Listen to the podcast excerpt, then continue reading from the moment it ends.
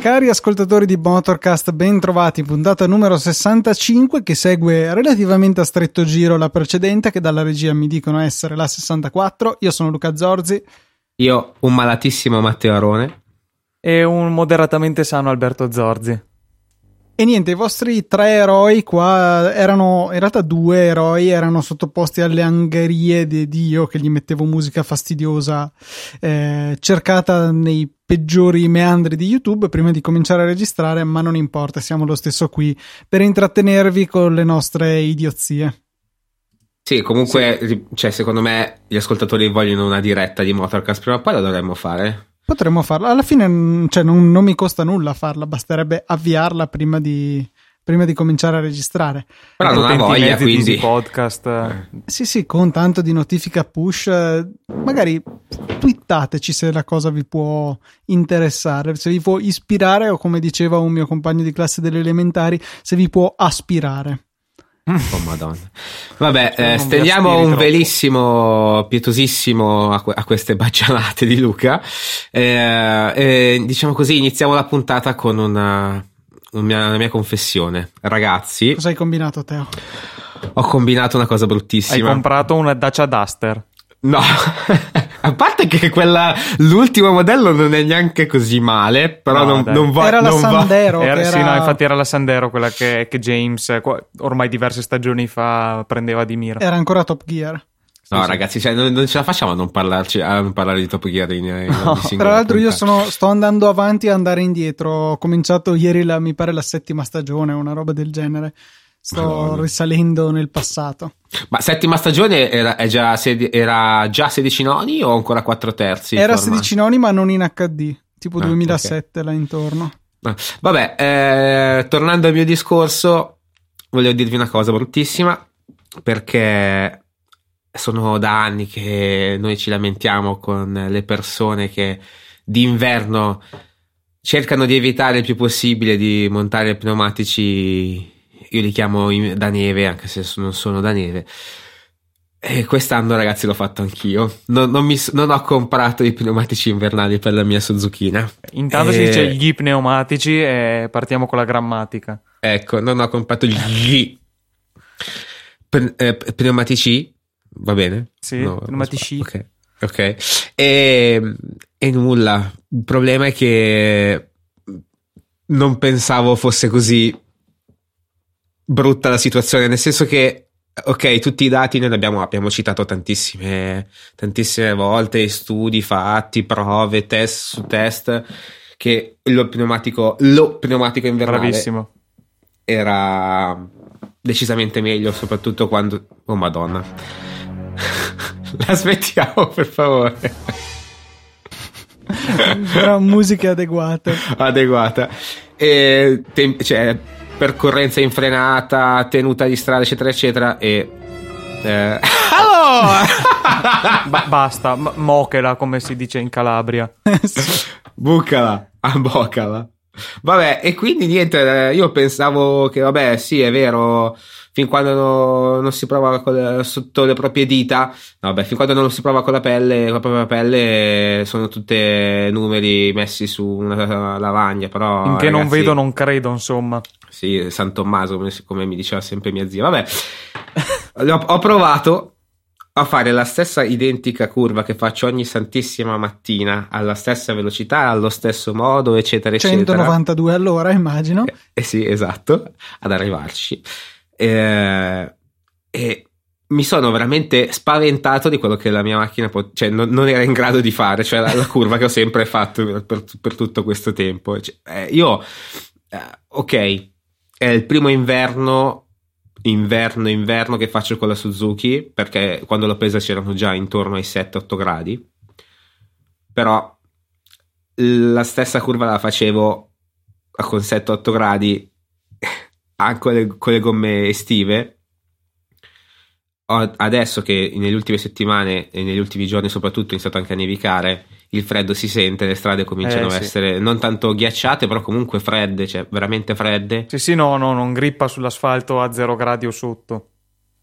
E niente, io tranquillo, poi anche assonnato appena sveglio, eccetera, e vado in macchina per andare al lavoro. Quella dannatissima curva lì mi ha fatto venire il cuore in gola. Io non ci credevo, e ragazzi, porca vacca, quelle catene del diavolo che c'ho nel bagagliaio non servono assolutamente a niente, perché quando mai mi metterò, sono ancora in celofanate perché le ho comprate su Amazon a 28 euro.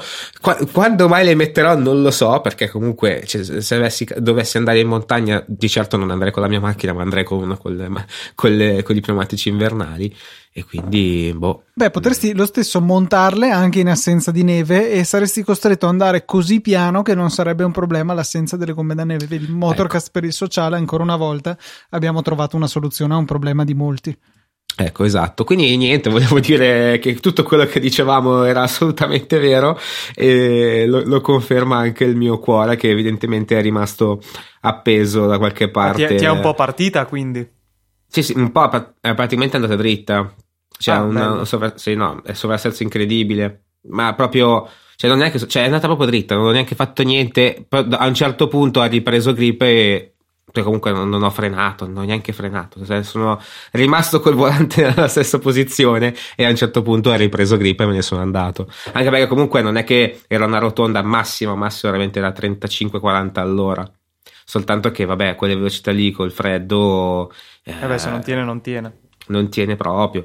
E quindi, tra l'altro, quando ha nevicato mi è venuto veramente un attacco di panico, perché se senza neve ho avuto quell'effetto di figuriamoci con la neve. Però no, cioè, con le gomme non invernali bastano anche veramente quei 2 o 3 fiocchi che iniziano ad attaccare e basta, cioè è un pattinaggio poi. Sì, poi vabbè, c'è da dire che ero anche abituato alla Mini, che comunque obiettivamente era più assettata, teneva molto di più. Sì, cioè sicuramente anche quello ha un bel contributo, insomma, alla tenuta in generale. Se aggiungi la macchina con meno trazione e in più senza le gomme invernali, è una bella differenza. Sì, ho avuto esperienza veramente brutta, quindi niente, comprate assolutamente. E quindi l'anno prossimo prenderai le gomme invernali? Sì, il fatto che non le ho comprate, il motivo per cui non le ho comprate è perché semplicemente le avevo guardate. Quello esatto, ma perché le ho guardate un mese e costavano una cifra, il mese dopo ovviamente più vicino alla scadenza del passaggio e costavano 100 euro in più, cioè in toto, quindi 25 in più a gomma, e mi stava veramente antipatica come cosa, quindi ho deciso che da quando è che la scadenza? Aprile, non so, forse sia la data. Praticamente ho deciso che in quella la scadenza in cui si dovrebbero rimettere i pneumatici estivi, comprerò quelli invernali per la stagione successiva. Saldi praticamente. Esattamente. Saldi di fine stagione. Esattamente, farò esattamente così. Saranno 6 mesi in garage da me inutilizzati, perché così risparmio quei 25 dannatissimi euro che non ho speso la volta scorsa. Ah, comunque, tra parentesi, sì, sembrerebbe che la mia vita valga 100 euro perché ho dato 100 euro al valore della mia sicurezza. Bene, dai, fa piacere insomma che tu abbia una così alta considerazione di te stesso. Sì, ben sì, 100 grazie. Euro ben 100 euro sì. No, comunque, cioè, sì, se vogliamo vederla così, visto che comunque non ti sei fatto niente, è quasi un bene che ti sia successa questa cosa. Ecco, probabilmente adesso nei prossimi inverni non ti succederà più di non prendere le gomme invernali. Teo per il sociale potrebbe essere la nostra nuova rubrica. Benissimo. Quasi ammazzatevi e poi starete meglio. Sì. Esperienze di premorte esatto, offerte in ambito motoristico al fine del miglioramento della sicurezza stradale. Guarda che effettivamente non sarebbe male. Matteo Arone per il sociale, sottotitolo: esperienze di premorte come strumento di educazione stradale. Secondo me potrebbe... interessante, con una faccia ammiccante del Teo. Esatto. Beh, invece a proposito di non premorte, però insomma di cose spiacevoli, vi volevo raccontare una mia bella esperienza con un individuo che gira sulle nostre strade. Chissà, ma no, non penso sia un nostro ascoltatore, perché probabilmente non ha un QI sufficientemente elevato. Comunque, intendi che il nostro ascoltatore non avrebbe un QI cioè che i nostri ascoltatori sono tutti stupidi, o questo era stupido? No, cioè questo non ha un QI sufficientemente elevato per ascoltarci. Ok. Era suonata nel verso opposto, forse sì. Ok, no, il concetto era il secondo che ho espresso. No, comunque, insomma, l'altra sera, tornando dal mio appassionante lavoro di steward allo stadio, erano le 10:30. Eri vicino allo stadio? Eri vicino allo stadio dove sta per succedere questo episodio? Luca, stai attento dove stai andando a parare, per favore. No, cosa non capisco. No, stavo cercando di dire che se questa persona aveva un QI basso e eri Luca vicino allo stadio. No, beh, ma te lo dico io, lui veniva dallo stadio perché avevano i cappellini dell'Hellas, quindi sicuramente okay. Venivano dallo stadio. Va benissimo. Ok. Abbiamo fatto outing. Chissà se abbiamo ascoltatori dell'Hellas, fatecelo sapere.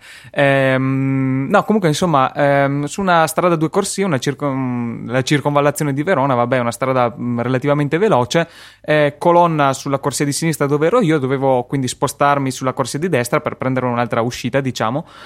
Metto la freccia, guardo nello specchietto, lascio passare le macchine, quando c'è posto vado. Mi sposto un'altra corsia, accelero. Quello davanti a me fa lo stesso, ovviamente senza guardare, mi si butta in mezzo, allora inchiodo e gli suono. Lui così spaventato, immagino, dalla suonata di clacson, si ributta di là e dico vabbè, vado. Riprendo ad accelerare e lui si ributta in mezzo, al che gli suono di nuovo. Si ferma, abbassa il finestrino e inizia a dirmene per i porchi in tutte le salse, tra cui anche mi è piaciuta molto "tu hai fatto lo stesso". Sì, ma io avevo la freccia e stavo guardando, vabbè. E niente, no, voleva continuare a discutere, non voleva sapere di andare avanti, vai avanti, rimaneva fermo lì.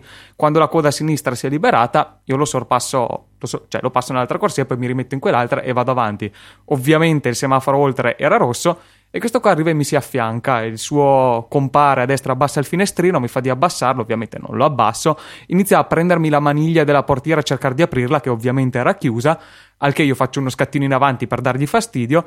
Il guidatore dell'altra macchina prende, mi si intraversa, cioè va avanti, si mette di traverso davanti alla macchina per bloccarmi e scende e inizia a venire di fianco al mio finestrino, continua a dirmi di abbassare, non hai il coraggio di confrontare, tutte queste cose da persone dal cui è elevato. Io ovviamente non lo abbasso, inizia a battere furiosamente sul finestrino, cioè che chiaramente non lo rompi un finestrino di una macchina, secondo me si è anche fatto male alla mano, ma veramente, cioè, fuori di testa. Al che gli dico vabbè, chiamiamo i carabinieri, tiro fuori il telefono, faccio per chiamare i carabinieri, l'ha visto, a quel punto ha sputato sul finestrino, mi ha sbattuto avanti lo specchietto, è rimontato in macchina ed è partito col semaforo rosso. Peccato non aver avuto una dashcam. Infatti, perché io avevo un'altra persona in macchina che ha preso la targa, però, cioè, cosa vuoi fare? Chiami i carabinieri, ma è la tua parola contro la sua, cioè, beh, no, è la vostra parola. Eravamo in due noi, erano in due loro, non ci fai niente. A posteriori sarebbe stato, cioè, appena si vedeva come iniziavano a buttare le cose, iniziare a riprenderlo col telefono. La dashcam in realtà avrebbe visto lui che mi tagliava dalla strada, ma i pugni sul finestrino e il pugno allo specchietto no. Tra l'altro, fortuna che lo specchietto della nostra macchina, cioè, è fatto per rigirarsi dall'altro lato evitando di rompersi, non è rigido nell'altro senso, però appunto con una dashcam non avresti in realtà, cioè, avresti visto solo il taglio della strada, ma non quello che faceva dopo. Invece appunto, rendendosi conto, sarebbe stato proprio da iniziare a riprenderlo, e allora sì, andando dai carabinieri con la ripresa che lui fa quelle cose, già un po' di più. Però cioè, mi ha sconvolto la sua reazione. Io penso che fosse ubriaco o drogato, perché obiettivamente, al di là del fatto che avevo ragione io, che non capisco, cioè, se è un attenuante o un aggravante, ma cioè, al di là del fatto che avevo ragione io, ma anche avesse avuto ragione lui, cioè una reazione secondo me proprio inconcepibile, cioè non ci stava proprio con la testa, però perlomeno ci stava nel limite per rendersi conto che non era il caso che continuasse a chiamare i carabinieri. Allora mi ha solo fatto lo sputo denigratorio sul finestrino e poi se n'è andato. Sarebbe stato bello che quando lui ha fatto per andarsene, tu uscivi di corsa dalla macchina, gli sputavi sulla sua e poi tornavi a chiuderti nella tua. Sarebbe stato veramente divertente. Vabbè, quindi insomma, in realtà non è che ci sia molto da discutere su questa storia, però insomma, giusto per renderci conto del livello della gente che possiamo trovare in strada. Tra l'altro stavo pensando, cioè, la stessa cosa fosse successa in America, potevo benissimo avere una pistola in macchina e ammazzarlo, ma vabbè. Potevi fare il gesto tipo di tirarla fuori dalla giacca, perché tu eri vestito bene da stadio con la giacchetta. Sì, avevo il completo. Potevi fare finta Ecco, non avrebbe nemmeno capito il gesto.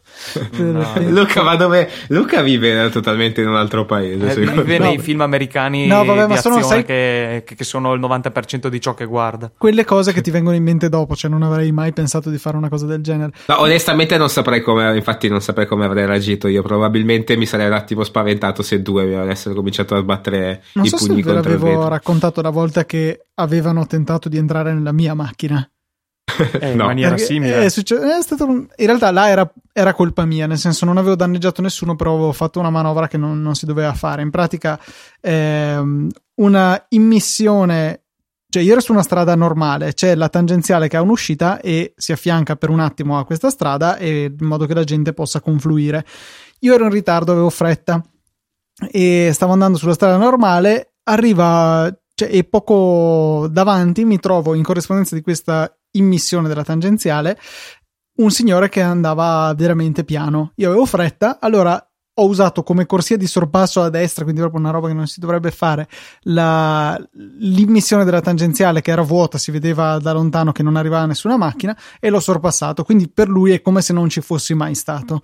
Tuttavia si è molto risentito per questo affronto e ha cominciato a inseguirmi. Cioè io avevo fretta, per cui stavo anche andando abbastanza veloce, lui ha cominciato a inseguirmi sempre di più, finché siamo arrivati a un semaforo rosso e io ovviamente mi sono fermato. Sto qua è sceso dalla macchina, ha cercato di aprirmi la mia macchina e era un signore, direi sulla cinquantina inoltrata, e ai suoi occhi dovevo risultare molto giovane, perché ha cominciato a dirmi prima delle cose che non capivo e poi qualcosa del tipo: ma sei stato dal barbiere? Io non capivo cosa stesse dicendo e penso che alla fine fosse un modo suo di darmi dello sbarbato, del giovincello, e penso che volesse dire questo alla fine, per cui è anche un poeta ma molto risentito dell'accaduto. Sì, che appunto, cioè, se la macchina è chiusa e cioè, anche il mio compare a battere sul finestrino, cioè hai voglia a sfondare un finestrino con le mani, cioè cosa pensa di fare? Vabbè. Però potrebbe rovinarla, mi gelerebbe altamente. Ma dici che con le mani riesci a rovinare un cristallo di una macchina? No, il cristallo no, però cioè, no, una botta troppo forte. No, se tira un pugno nella portiera ti lascia. Infatti era per quello che ho fatto lo scatto di andare avanti, che ovviamente l'ha mollata, però appunto questo ha provocato il suo blocco e l'essere sceso a picchiare sul finestrino, vabbè, vabbè, è tutto molto bello e siamo in un paese bellissimo, ma non... e appunto questi qua palesemente venivano via dallo stadio, che per carità erano stati recuperati negli ultimi 10 minuti, erano 2-0 e hanno pareggiato 2-2. Capisco la rabbia, però insomma non mi sembra una ragione valida per iniziare a picchiare le macchine delle altre persone. Invece ho una domanda per voi, ma Valentino Rossi quando è che si ritirerà secondo voi? Ci stavo pensando oggi, perché ormai non è più un ragazzino, tutt'altro, è della classe 79, quindi ha 39 anni, fa 40 quest'anno. Fa 40 anni, 16 febbraio, manca poco tra l'altro. Madonna. Cioè, secondo me semplicemente la domanda ha una risposta sola, cioè quando se non ce la farà fisicamente a concludere una gara. Cioè, per me andrà avanti a oltranza fino alla fine.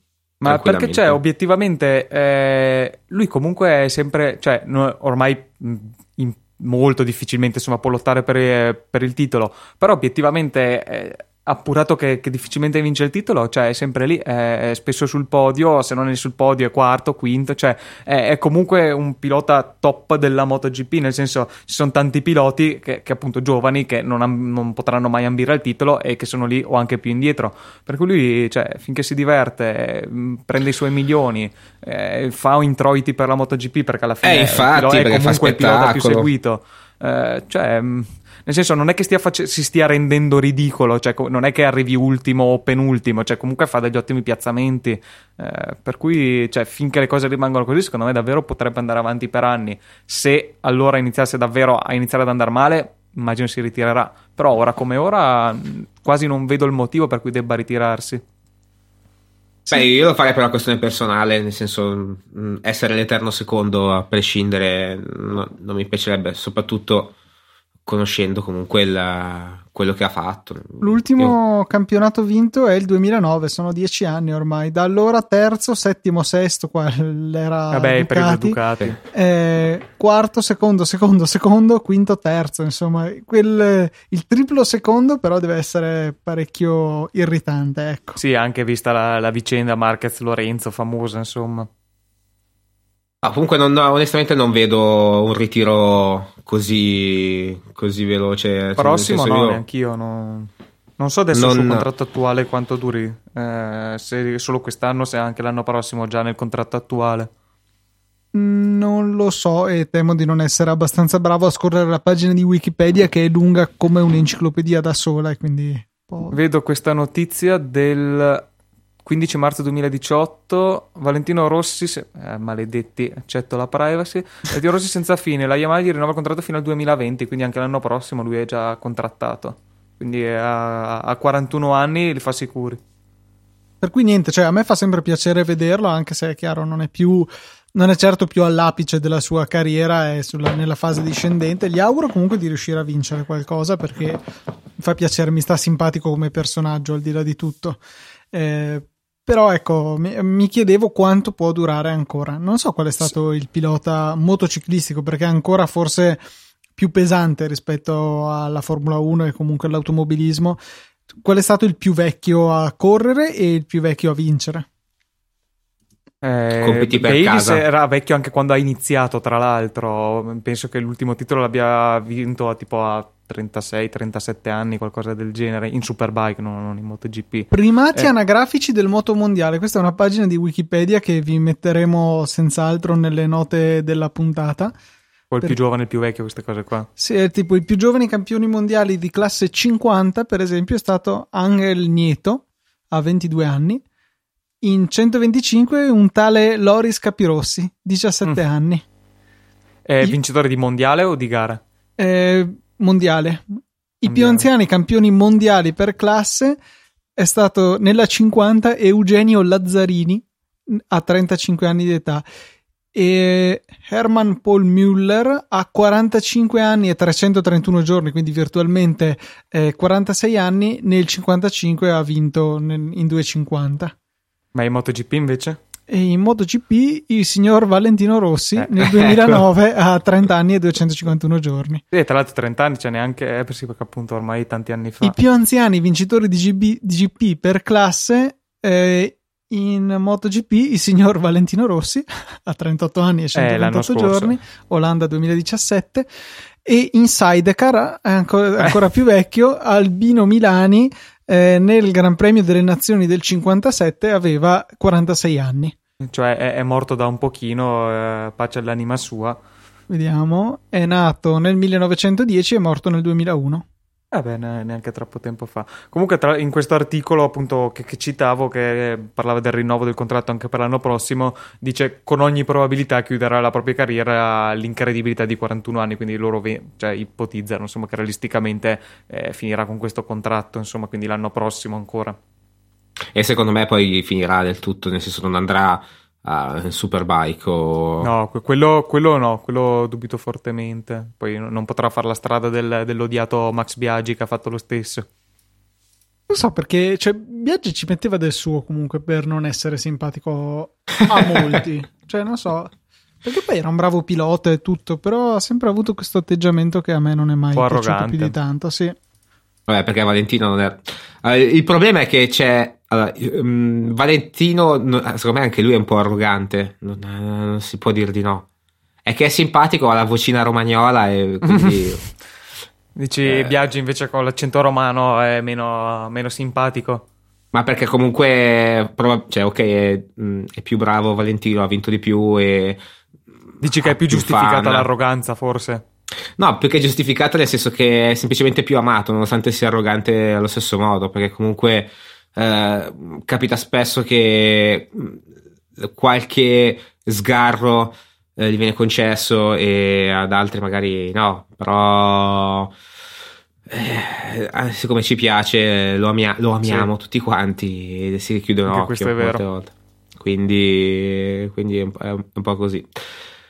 E insomma, prima abbiamo parlato di Top Gear e non vedo perché non parlare della sua evoluzione, cioè la terza stagione di The Grand Tour. D'altro realizzo adesso che è la terza stagione, non so perché nella mia testa era la seconda questa. Perché la prima ha fatto cagare probabilmente. Non so se ti ricordi la prima, che a me ha fatto veramente schifo, la seconda così.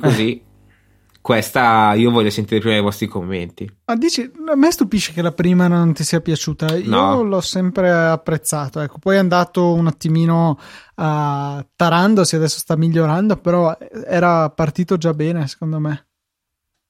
No, secondo me ok che lo show si chiama The Grand Tour ok, però era tanto... Ah no, c'era quella stupidata dell'ospite che morirà sempre. Quello sì, vabbè. E tra l'altro che l'hanno proprio tolto l'ospite in questa terza stagione. Beh, vedremo la quarta puntata, nel senso che hanno fatto una mini manfrina dicendo: volete vedere il tempo o volete vedere l'ospite? Alla fine hanno scelto voglio vedere il tempo sulla pista, quindi non è che vedremo se ogni puntata. Ma mi sembrava così, di aver letto anche... che l'avessero detto, insomma, che non lo facciamo più perché sostanzialmente non piaceva a nessuno, ma perché effettivamente cioè, a Top Gear ogni tanto magari invitavano qualche ospite veramente famoso. Certo che se devono invitare i personaggi televisivi semisconosciuti inglesi, allora non ha tanto senso. No, infatti quelli li trovavo, cioè, inutili, infatti li sto saltando nelle mie visioni delle puntate vecchie di Top Gear, perché sì, cioè, se non conosco il personaggio può essere simpatico quanto vuole Jeremy a intervistarlo, ma non mi interessa. No, sì, cioè poi appunto questi personaggi minori inglesi poteva avere un senso quando agli inizi della trasmissione era sostanzialmente appunto inglese, poi quando è diventato un successo a livello mondiale, insomma, per chi non è inglese non ha, cioè è come se un po', non so, intervistassero uno dell'Isola dei Famosi italiana, cioè, cioè anche in Italia chi se ne frega, tanto più fuori. Assolutamente, sì, non è interessante per il pubblico internazionale, cioè già quello locale, ma quello internazionale men che meno. Comunque, venendo ai commenti di questa prima puntata, in realtà ho visto le prime due, ma la seconda è già parte del Colombia Special e niente, mi è piaciuta, cioè divertente, solito, un po' fuori dalle righe, è tutto quello che mi è sempre piaciuto di Top Gear. E invece sì, Alberto? A me l'unica cosa sembra quasi che ci sia un po' troppo poco parlare effettivamente della macchina, cioè tante riprese, tante cose divertenti eccetera eccetera, ma effettivamente almeno nella prima puntata qua diciamo il servizione, quello che compone gran parte della puntata a Detroit con le 3 muscle car, cioè ne parlano poco alla fine di come si guida insomma la macchina, di come la sentono eccetera eccetera, cosa che magari ha fatto di più nella prova della Senna, della McLaren. Invece lì cioè, appunto fanno tante cosucce, la prova del rumore, la prova dell'accelerazione eccetera eccetera, però di sensazioni di guida ecco forse un po' carente. Vero però cioè, nel senso lo giustifico un attimino perché magari della McLaren comunque era, vabbè, a parte che era solo una macchina piuttosto che 3, sì. E quindi anche veramente per lo stesso tempo dedicarla a una macchina soltanto è modo per spiegare meglio qualche particolare.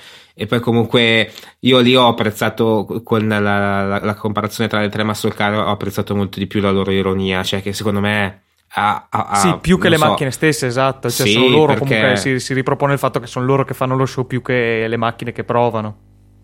Dico, ho rivisto quello che forse questi 2 o non mi ricordo neanche più quanto tempo di pausa dall'ultimo Top Gear, quanti anni sia passato, mi ha fatto ricordare questa terza stagione com'era, cioè bellissimo. Jeremy Clarkson mi ha fatto morire da ridere anche nello speciale. Io per questa terza stagione ho soltanto dei pensieri positivi, poi non si sa mai, che sono appunto le prime puntate che hanno sparato subito le cannonate e poi vedremo delle schifezze con le ultime, però spero e credo proprio di no. 2015 è finita la stagione. Madonna, 22, sono già 4 anni. Sì. Quindi boh, io sono veramente positivo, spero che continui, Vedremo. Tra l'altro tante puntate questa stagione, 13 mi 13, pare. Sì, contro 13. Le solite 10. Tra l'altro guardavo appunto in quelle passate, ci sono stati anche esempi di puntate di stagioni da solamente 7 puntate, e quindi mi fa molto piacere invece vedere che questa sarà bella cicciosa. E 13 settimane, insomma, sono 4 mesi, quindi no, 3 mesi ci sarà per un bel po' Top Gear. Tra l'altro è la prima volta che, almeno mi sembra che sia la prima volta che utilizziamo The Grand Tour per pubblicizzare e sponsorizzare Motorcast, perché quale occasione per iscriversi all'Amazon Prime se non quella di poter vedere con Prime Video The Grand Tour? Quindi col nostro bellissimo linkino sponsorizzato potreste iscrivervi ad Amazon Prime. Buona idea. Tra l'altro, scusa, stavo guardando la storia delle stagioni di Top Gear su Wikipedia. La più corta è stata la stagione 9 del 2007 con solo 6 puntate. Non è magari quella in cui si era fatto male Richard là col dragster? Sì, mi pare di sì. No, o quella appena dopo. Mi sa quella appena dopo, perché la puntata che ho visto, che è la prima di non mi ricordo che stagione, qua sempre informazioni puntuali su Motorcast, sì, ma non sono sicuro che sia quella, sto andando a vedere. E Top Gear la 9, sì, ho cominciato a vedere, quindi si è fatto male nella 8 invece. E appunto stavo guardando che in Italia non tutte le stagioni sono state trasmesse, cioè è interessante che hanno cominciato con la 13 trasmessa nel 2011, a fronte del fatto che era stata solo nel 2011, sì. Perché io ho ricordi di me da relativamente piccolo che lo guardavo su Discovery Channel. Sì, ha cominciato nel 2000, cioè la stagione 13 era del 2009 in UK, da noi è arrivata nell'11. E in quello stesso anno sono uscite 4 stagioni, la 13, la 14, la 15 e la 16, che erano state trasmesse appunto in precedenza nel Regno Unito, e nel 2018 c'è la prima TV italiana della stagione 1 e 2, e adesso sto cercando di vedere dove l'hanno trasmessa a sto punto. E ecco, no, dicevo, torno indietro perché mi sono dimenticato quello che volevo dire, è che appunto nel 2011 hanno fatto queste 4 serie, dopo la 17 e la 18 non le hanno trasmesse, nemmeno la 19 hanno ripreso con la 20, delle cose strane. Assolutamente a caso. No, però mi stupisce appunto il fatto che sia stato solo nel 2011, perché come dico, mi sembrava di essere più piccolo quando guardavo su Discovery Channel quel doppiaggio alla Discovery, cioè senza togliere l'audio sotto. Sì, sì, è vero. Quindi niente, abbiamo ancora una volta espresso il nostro amore per questa serie che riteniamo molto, molto, molto, molto bella. Molto, molto. Invece volevo consigliarvi un video che, tra l'altro, non so come è capitato nella nostra scaletta, perché l'avevo visto secoli fa, ma non penso di averlo mai volontariamente messo. Comunque le magie di Wunderlist ce lo ripropongono. È un video di tanti anni fa, a vedere dalla qualità del video non vi saprei dire di preciso, ma direi primi anni 2000 forse, di analisi dello stile di guida di Schumacher. È stato caricato nel 2006 questo video, se vuol dire sì, qualcosa. Esatto, quindi realisticamente primi anni 2000. Il video non è lungo, pare che duri 5 minuti, quindi è tranquillamente visibile per intero, però la cosa più... È un po' fasticoso vedere un video la cui qualità massima è 240p, in alternativa c'è 144p. 144p te lo fa gustare un po' più nel suo splendore originale. No, però appunto dicevo, la cosa più forte, più interessante è un grafico in cui mostrano come è posizionato lo sterzo in una stessa curva di Schumacher e di un altro pilota, ed è mostruoso vedere come Schumacher, cioè mentre l'altro pilota faceva abbastanza, e anche questo anche per l'acceleratore, mentre l'altro pilota abbastanza lineare, progressivamente accelerava di più e poi accelerava di meno, arrivando a un'altra curva, e con lo sterzo uguale. Schumacher invece continuava delle millimetrici aggiustamenti sia di sterzo che di acceleratore, cioè una cosa che sembra quasi l'azione di un computer, cioè veramente nervosissimo sullo sterzo, continue millimetriche correzioni che appunto probabilmente sono state una delle ragioni di perché era così spesso assurdamente più veloce dei suoi concorrenti. E tra l'altro guardando il grafico, specialmente quello dell'acceleratore, mi fa stranissimo pensare che poi alla fine il risultato di quello che era che Schumacher era più veloce, perché lo stesso grafico lo vedevo per Valentino, quando, giusto per ritornare sempre a parlare, esatto, di Valentino praticamente che faceva un po' come l'altro pilota con cui è paragonato in questo video Schumacher, cioè tende sempre a mollare l'acceleratore più tardi e a riprenderlo prima rispetto agli altri. Invece in questo caso alla fine si è rivelata una scelta peggiore, perché comunque combinato insieme anche a vari metodi di sterzo e frenata eccetera eccetera, alla fine risulta che comunque mediamente la velocità è più alta se fatta a modino come Schumacher, quindi sì, sicuramente. Poi moto e macchina chiaramente hanno, cioè nella moto probabilmente uno stile più fluido paga di più che in macchina probabilmente. Sì, no, più che altro è più brusco quello di Valentino, quindi non so come poi possa, perché invece Valentino quando frenava lui proprio inchiodava e tuttora comunque non è che non guidi più, e quando accelera tende a aprire veramente di botto prima, è molto più abbastanza brusco, sì. Sì, perché comunque non so se è presente, c'è stato uno dei primi che in frenata metteva fuori il piedino e cominciava a fare qualche derapatina. Sì, adesso lo fanno un po' tutti adesso, sì, forse sì, anche sì, perché è più facile farlo grazie all'elettronica, però e mentre mi viene in mente uno Stoner che era precisissimo, sì, non si scomponeva mai. E alla fine comunque non sempre era il pilota più veloce, anche se comunque è molto bravo. Forse però lì giocano anche altre variabili, lo stress eccetera eccetera, per cui si sa che era Stoner, ne risentiva un po', però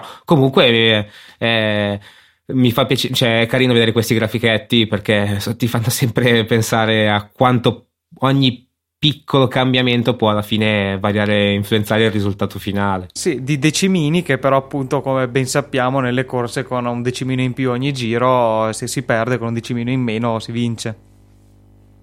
Sì, cioè alla fine sono tutti lì, voglio dire, cioè non è che è come se comparisse uno di noi tre in gara, sono tutti dei professionisti, sono tutti molto bravi, al netto eventualmente del mezzo, e quindi è sulle piccolezze che si fanno le vittorie. Sì, beh, cioè come penso in tutti gli sport ad alto livello si va livellandosi quasi al top possibile immaginabile, insomma.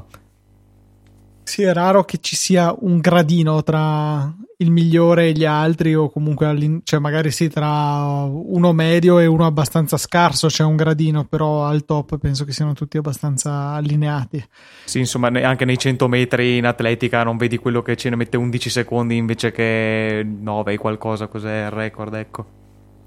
Vorrei invece portare alle luci della ribalta un tweet che ci ha inviato Cristiano, e uno riguarda perché non parlare dei diesel ibridi. Ecco, magari invertiamo l'ordine delle domande. Ci sono casi, io ricordo che c'era la Peugeot che aveva fatto un suo motore diesel ibrido, e che per lungo tempo è stato praticamente l'unico esempio nel suo genere, tra l'altro abbastanza precocemente, cioè in un periodo in cui l'ibrido sostanzialmente era la Prius, le Lexus e poco altro, cioè molto prima della moda insomma del trend attuale, per cui quasi tutti, a parte ovviamente Fiat, hanno l'ibrido. Sì, una piccola nota di disprezzo come nel... sì, piccolina. No, sì, appunto Peugeot, appunto come dicevi tu, anche a memoria mia era stata l'unica a fare questa soluzione. Tra l'altro ne avevamo già parlato in puntate di secoli fa, ipotizzavamo, se non sbaglio, come fattore limitante importante il peso. Si diceva appunto che il diesel di per sé è molto pesante, le batterie di per sé molto pesanti, quindi mettere insieme queste due cose molto pesanti diventa molto molto pesante la macchina, però a quanto pare Mercedes ci sta riprovando, ero convinto che fosse ancora in fase di progettazione, invece a quanto pare sono già in vendita anche da qualche mese, la classe C, la classe E, con un ibrido, appunto un 2000 diesel da 190 cavalli unito a mi pare una cinquantina di cavalli di elettrico, con 13 kWh di batteria e 50 km di autonomia teorica in elettrico puro, quindi ibride plug-in comunque. Ma la trazione è posteriore o anteriore? Penso che sia il solito posteriore meccanico e l'elettrico sulle ruote anteriori, credo. No, non ho guardato di preciso, ma immagino che di solito per le tedesche è così. No, okay, quindi gli fa un po' come effetto collaterale una trazione integrale. Sì, com'è sulla RAV4, solo che sulla RAV4 leggevo che è ridicolo perché cioè, è troppo piccolo il motore anteriore, per cui tanto più essendo su un SUV c'è una trazione integrale per molto modo di dire.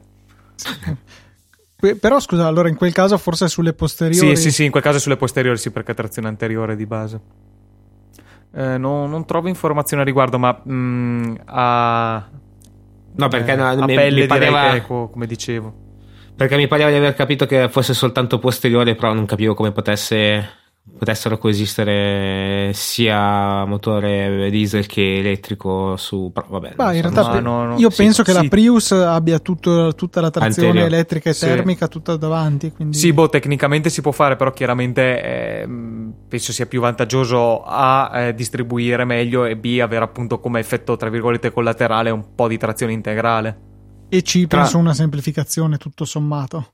Sì, probabile. Bah, insomma, relativamente, perché a quel punto ti serve un differenziale anche dietro, ma non lo so, forse siamo lì come complessità alla fine. Tra l'altro ho delle esperienze di amici che hanno appena comprato una Passat GTE, quindi ibrido benzina. Sì, ibrido benzina 1.6 turbo con anche quelle plug-in. Sì, però cioè, e tra l'altro l'ho vista, mi ha raccontato dei suoi consumi e mi ha fatto venire voglia di prendermene una così, perché non si rinuncia al divertimento, perché se non sbaglio in toto viene fuori 230 cavalli, può darsi, qualcosa del genere, non mi ricordo assolutamente. Però volendo in autostrada, perché fino a 130 all'ora come il Mercedes si può viaggiare anche solo in elettrico. Sì, per un casello forse.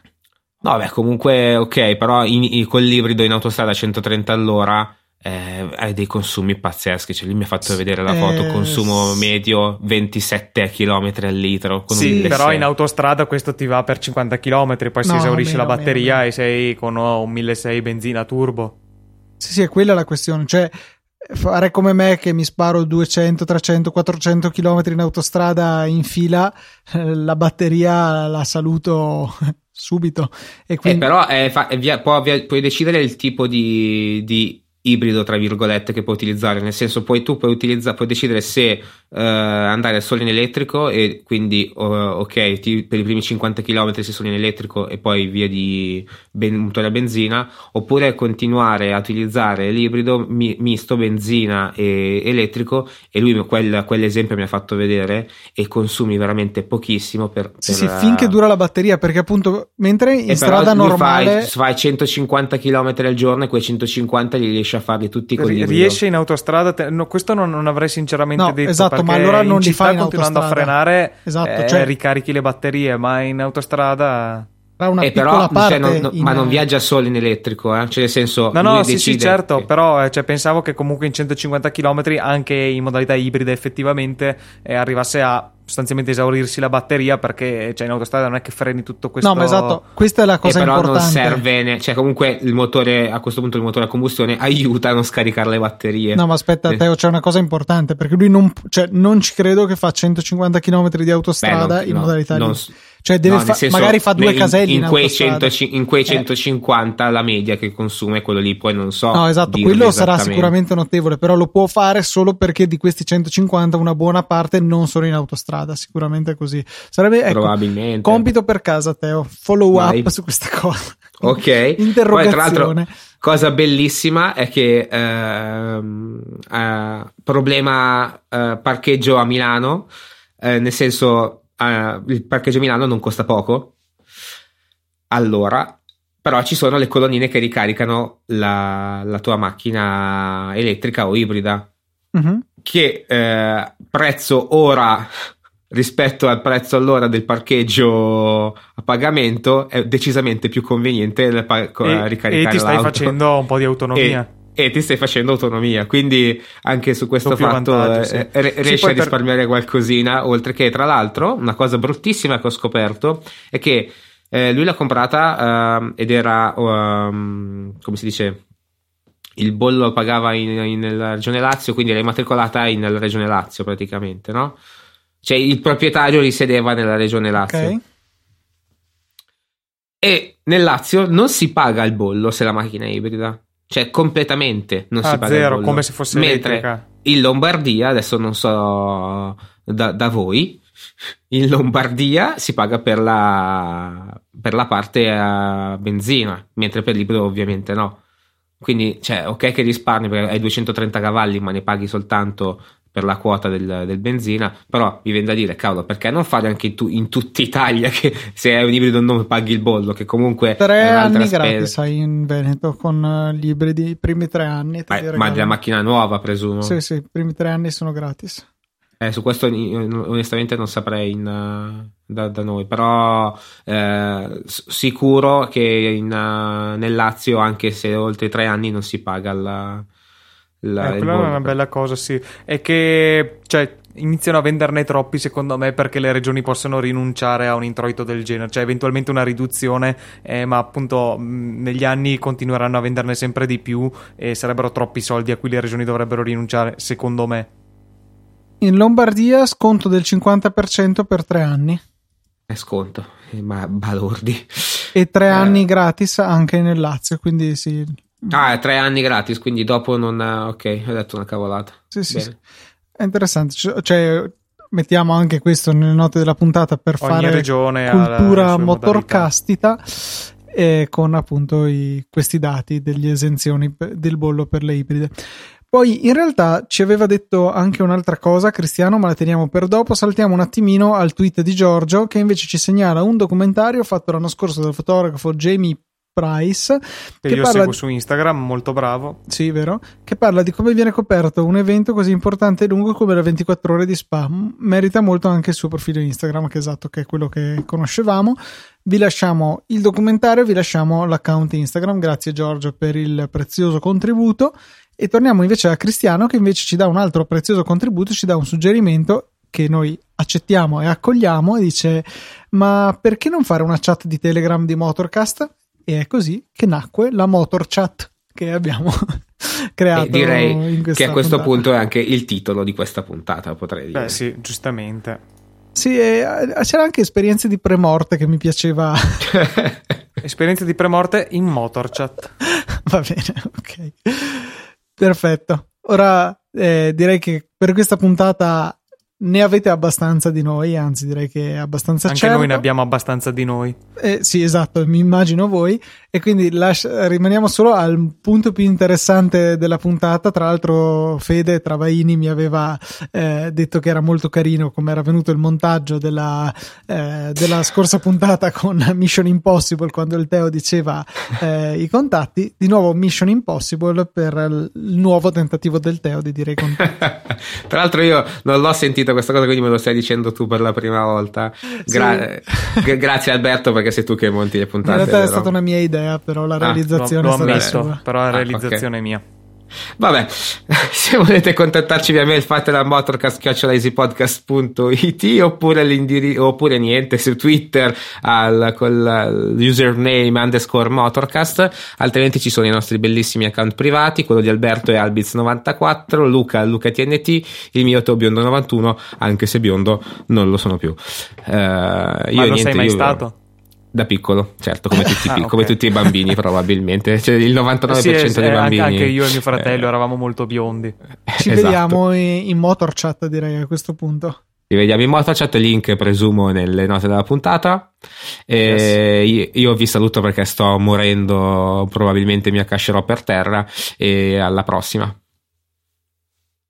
Voi magari salutate. Grazie. Sì. Ciao. Siamo rimasti un attimo spiazzati da questo sovvertimento di una storia di 64 puntate in cui salutava prima Luca, poi tu e poi io, ma vabbè, mi adeguo. Ciao a tutti anche da Alberto. No, questo è inaccettabile. Un saluto da Luca.